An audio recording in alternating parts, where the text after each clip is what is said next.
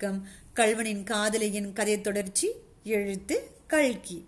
இன்று பாகம் நாற்பத்தி ஆறு குடம் உருண்டுது. பச்சாபுரம் கடை தெருவில் உண்மையாகவே ஒரு மாட்டு வண்டி கிடக்கத்தான் செய்தது. அதை லைன் கரையிலிருந்தே பார்த்த சர்வோத்தம் சாஸ்திரி தம் பின்னோடு வந்த உடுப்பணியாத போலீஸ்காரனை அனுப்பி அதில் யார் வந்தது என்று விசாரித்து வர சொன்னார். வண்டிக்காரன் கடைத்தெருவில் இருந்த மிட்டாய் கடையில் இட்லி சாப்பிட்டு கொண்டிருந்தான். அவனை கேட்டதற்கு ஆமாம் ஒரு சாய்புவும் அவர் சம்சாரம் தான் வந்தார்கள். மத்தியானமாய் ஸ்டேஷனுக்கு திரும்பி விடுகிறோம் என்று என்னை இருக்க சொல்லியிருக்கிறார்கள் என்றான். போலீஸ்காரன் ஊருக்குள் போய் இருந்த ஒரு முஸ்லிம்களை ஒரு சாய்புவும் ஒரு கோஷாஸ்திரியும் இங்கே வந்தார்களா? என்று விசாரித்தான். அவர்கள் வந்தார்கள் வரவில்லை. நீ என்னத்திற்கு விசாரிக்கிறாய் என்று சண்டைக்கு வந்து விட்டார்கள். போலீஸ்காரன் திரும்பி வந்து சாஸ்திரியிடம் சொன்னான் அவருடைய பழைய நம்பிக்கை உறுதிப்பட்டது. இருந்த போதிலும் நீ இங்கேயே இருந்து அந்த வண்டியில் ஒரு கண் வைத்திரு. பின்னால் வரும் போலீஸ்காரர்களை மேலே அனுப்பிவிடு. நான் முன்னால் போகிறேன் என்று சொல்லிவிட்டு கிளம்பினார். அவரும் இந்த மஃப்டி போலீஸ்காரனும் மட்டும் சைக்கிளில் வந்தார்கள். மற்றவர்கள் பின்னால் நடந்து வந்தார்கள். இருபுறத்தில் உள்ள காடுகளை துழாவிக் கொண்டு வந்தபடியால் அவர்கள் வருவதற்கு நேரமாயிற்று. சர்வோத்தம் சாஸ்திரியின் எண்ணமெல்லாம் பூங்குளத்திலேயே இருந்தது. பூங்குளத்திலும் கல்யாணியின் மீதே இருந்தது.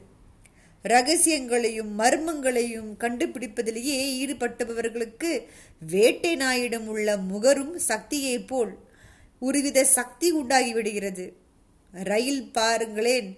வண்டியிலே முப்பத்தி ரெண்டு பேர் உட்கார்ந்திருக்கும் போது டிக்கெட் பரிசோதகர் ஓர் ஆசாமியிடம் குறிப்பாக போய் டிக்கெட் கேட்கிறார். அந்த ஆசாமியும் டிக்கெட் இருப்பதில்லை. இம்மாதிரிதான்.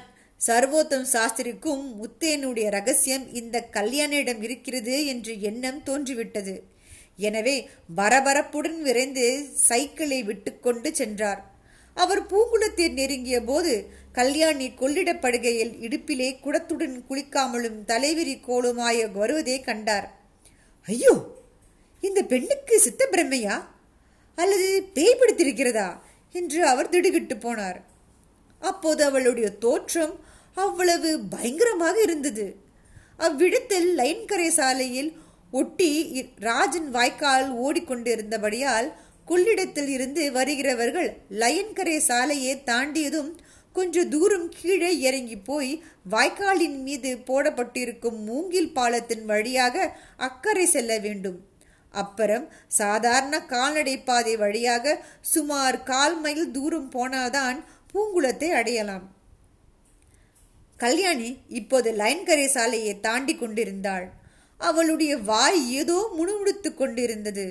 அவள் என்ன சொல்கிறாள் என்பது சாஸ்திரியின் காதில் விழாவிட்டாலும் அவை ஏதோ காரமான வாரை வசை சொற்கள் என்று மட்டும் உகிக்க முடிந்தது. அவ்வளவு சமீபத்தில் வந்திருந்த சாஸ்திரியை அவள் கவனிக்கவில்லை. உண்மையில் அவளுக்கு எதிரில் உள்ளே உள்ளவை கூட அவள் கண்ணுக்கு தெரியவில்லை என்று தோன்றிற்று. அப்படி தட்டு தடுமாறி நடந்தாள். சாலையை தாண்டியதும் பள்ளத்தில் இறங்க வேண்டும் அல்லவா அந்த இடத்தில் பள்ளம் என்பதை கவனிக்காமலே அவள் காலை எடுத்து வைப்பாள். திடீரென்று கீழே விழுந்தாள். இடுப்பில் இருந்த குடம் தவறி கீழே விழுந்து டனார் டினார் என்று சபித்துக்கொண்டே உருண்டு ராஜன் வாய்க்காலின் பிரவாகத்து வர்க்கரையில் போய் தண்ணீரை தொட்டு கொண்டு நின்றது. குடம் உருண்ட வேகத்தில் அதற்குள்ளிருந்த பொட்டலம் வெளியே வந்து தண்ணீரில் விழுந்தது. விழும்போது அந்த பொட்டலம் அழிந்தும் போயிற்று.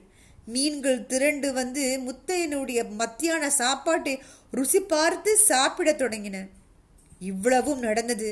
அரை நிமிஷ நேரத்தில் கல்யாணி லயன்கரே சரவில் நிமிர்ந்து உட்கார்ந்தபடி சுற்றும் முற்றும் பார்த்தாள். இதற்குள் சாஸ்திரி கீழே ஓடிச் சென்று குடமும் பிரவாகத்தில் போய்விடாமல் எடுத்தார். குடத்தை அவர் ஒரு கைகால் எடுக்கும்போது இன்னொரு கைகால் தண்ணீரில் கிடந்த சோற்று பொட்டலத்தை நன்றாய் பிரவாகத்தில் இழுத்துவிட்டு விட்டார். குடத்தை எடுத்துக்கொண்டு வந்து கல்யாணியின் பக்கத்தில் வைத்த சாஸ்திரி என்னம்மா அது? ஏன் இப்படி விழுந்து விட்டாய்?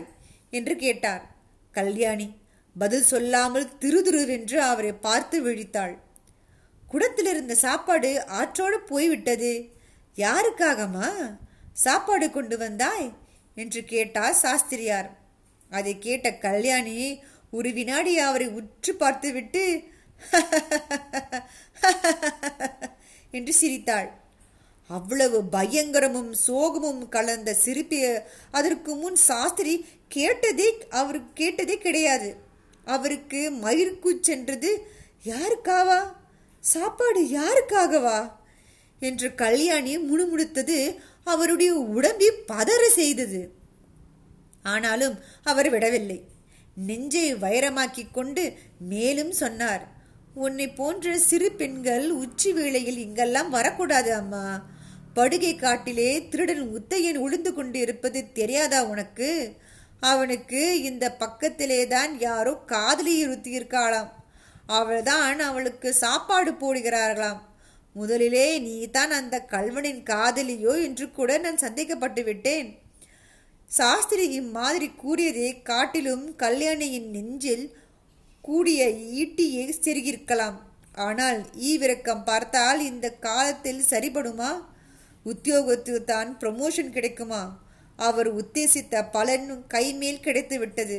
கல்யாணி எழுந்து நின்றாள். ஆவேசம் வந்தவள் போல் பேசினாள். நானா? கல்வனின் காதலி? இல்லவே இல்லை. சத்தியமாக இல்லை. அவனுடைய காதலி வேறொருத்தி இருக்கிறாள். அதோ அந்த காட்டுக்குள்ளேயே இருக்கிற பாழும் கோவிலுக்கு போனால் தெரியும். காதலும் காதலியும் அங்கே கட்டு தழுவி கொண்டிருக்கிறார்கள். இப்படி சொன்ன கல்யாணிக்கு உடனே ஐயோ என்ன காரியம் செய்தோம்? என்று தோன்றிருக்க வேண்டும். உதடுகளை கடித்து கொண்டால் ஒரு நிமிஷம் பொறுத்து ஐயா நீங்கள் யார்? என்று கேட்டாள். சாஸ்திரியின் முகத்தில் ஒரு சிறு மாறுதலும் ஏற்படவில்லை.